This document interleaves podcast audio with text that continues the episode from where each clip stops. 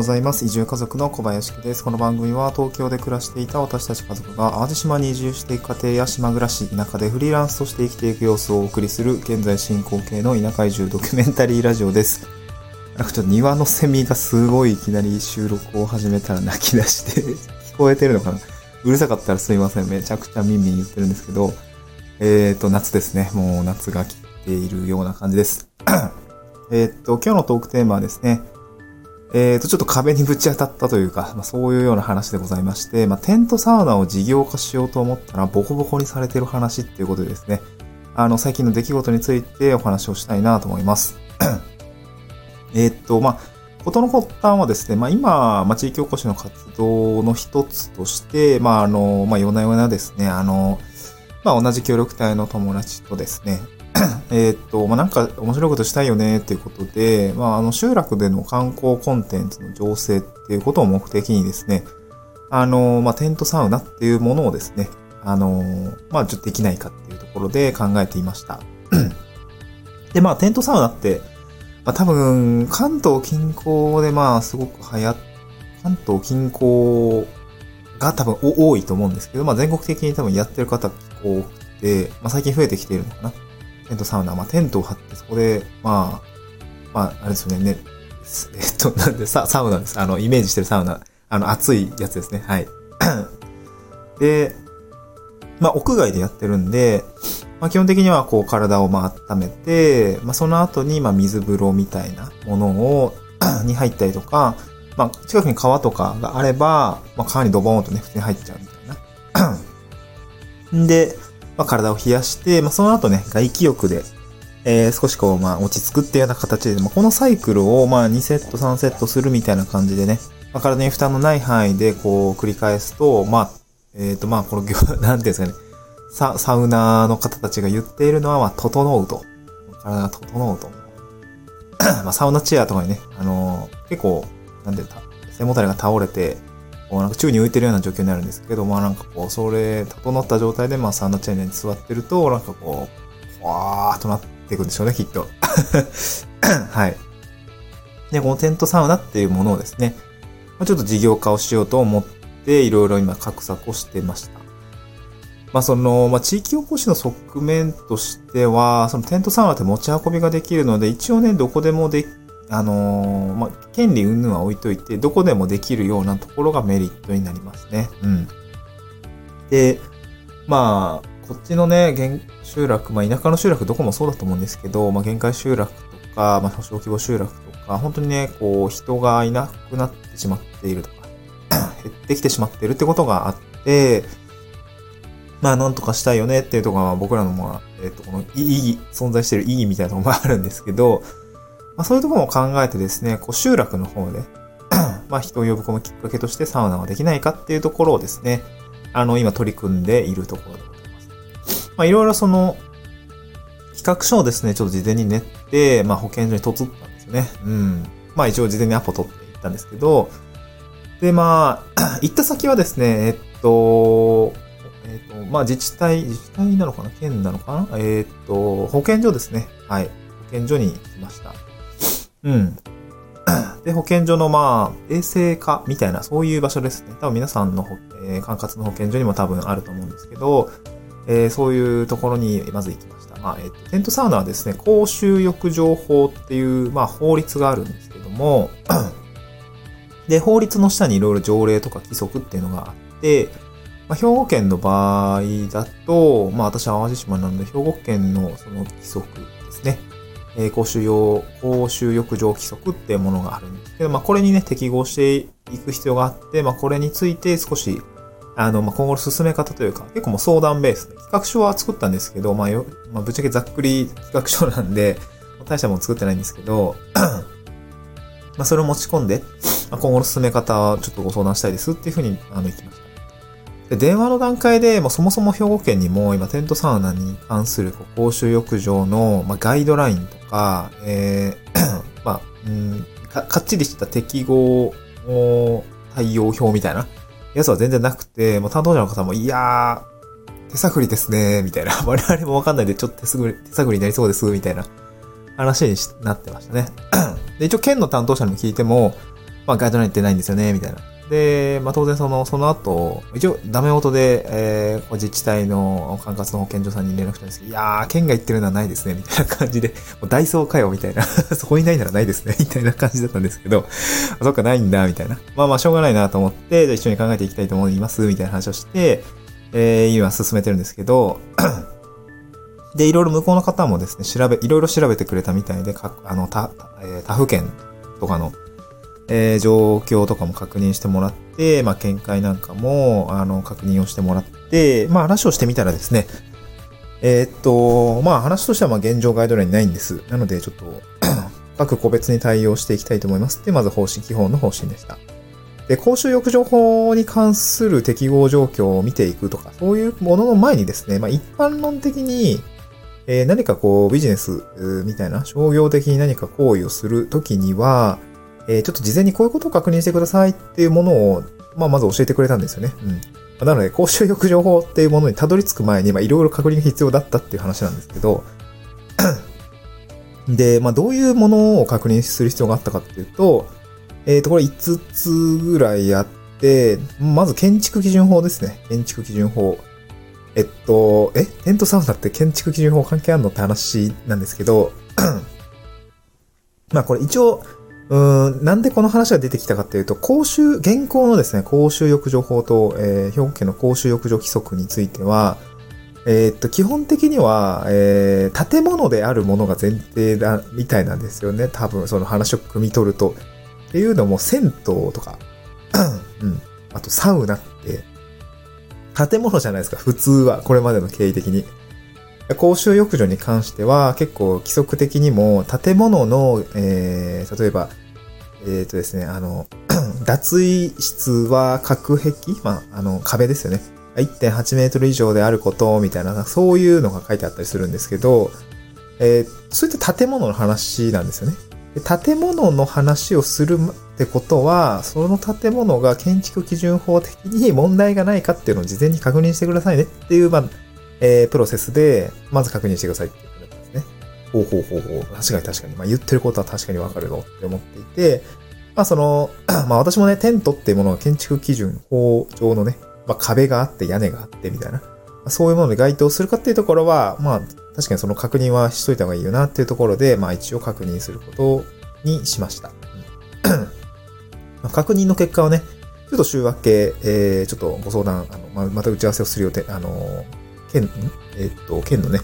まあその建築基準を取り扱ってるかの方に確認をしたいと思っていて、ちょっと今、来週明けアポを取る予定なんですけども、まあ多分ですけど、うーん、建物には該当しないっていうような立て付けにはなるかなと思うんですね。その常設とか、えー、ずっと、なんて言うんだろ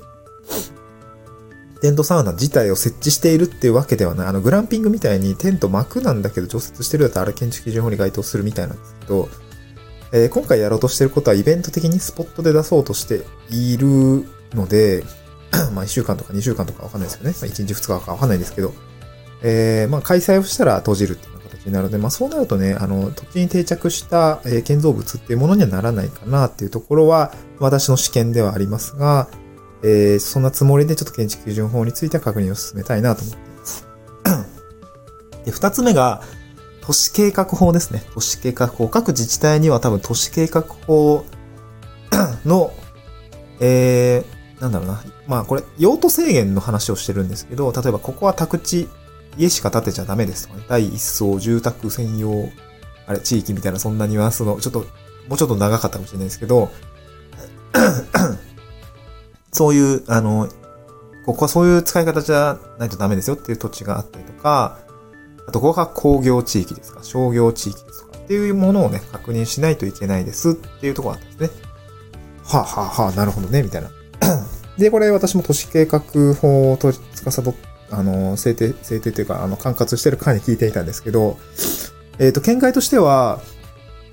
まあ、都市計画法ってその土地に建物を建てるときに、えー、やる話なので、あ先に、先に言っていたその、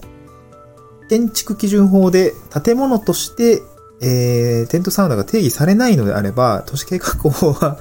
えー、関係ないんで大丈夫ですみたいな結論でした。あ、多分大丈夫ですよって 言ってくれたんですけど、まあ、なので、まあ、建築基準法のね、え部分で建物ではないよって言われたら、この都市計画法の話は別にいい、えー、特に特段、えー、気にする必要はないってことでしたね。はい。で続いて消防法ですね。でこちらも、えー、まあ、テントサウナ、まあ、一般に業をなすときに建物でやるよってなったときには、消防法ですね。えー、確か、えー、避難経路だったり、火災報知器の設置みたいな話を多分消防法では、えー、見ているんですけども、これもね、消防署に確認してみたんですけど、いや、テントサウナはね、いらないよって言われました。あの、建物じゃないからね、消防法は適用外ですって もう二つ返事で言われました。なんか消防法の、消防署にはね、なんか、直近なのか最近なのかわかんないんですけど、なんか同じような問い合わせがあったみたいで、テントサウナって消防法適用されるんですか？みたいな 話あったんですけど、まあなんか、消防署としてはテントサウナは建物じゃないっても、えー、いうような扱いになっているみたいで、消防法は特段あの関係ないですっていうことでございました。うん。じゃあもう建築基準法も建物じゃなくねって、消防法 でそんな位置づけなら、あの、建築基準法ね、あの、建物ですって言えなくねってちょっと思ったんですけどね はい、建物であるってなったら消防法を適用しないといけないんですけど、消防署がもう建物じゃないじゃんって言ってるからね、まあ、この辺の不整合さみたいな、もし出てきたらどうするんだろうって感じはあるんですけどね。はい。で、続いてですね、えー、っと、農地法ですね、農地法。一応これもね、私もあんまり意識してなかったんですけど、その、衛生課さんの方からは、いや、農、その、集落でやるってことは、そこの場所って農地、まあちょっと写真持ってったんですけど、農地っぽいとこだったんです確かに。で、これって、農地ですか？みたいな。で、農地の上で何かやるときには、なんか農地法とかも確認した方がいいかもしれないですね。みたいなことを言ってました。まあ、その方もね、別に農庁に詳しいわけじゃないみたいだったんで、ちょっと念のため確認してくださいっていう感じですね。で、農地法って、あの、私もね、あの、なんていうんですかね。うん、今回初めて調べたんですけど、ざっくり言うと、まあ、農農地、あの、登記簿上で田とか畑みたいな形で確認したときに、まあそういうふうに書いているものは、えっ、と、農地法の適用範囲内で、で、農地法は、その その土地の売り買いとか、えー、貸し借りみたいな時に、まあ農地って基本の、すごい取り扱いが難しいんですよね。あの、私も詳しくないんであれなんですけど、農地は、あの、えー、なんだろうな、家を建てたりとか、商業的な、こう、商いをするときに、店舗を建てるときには、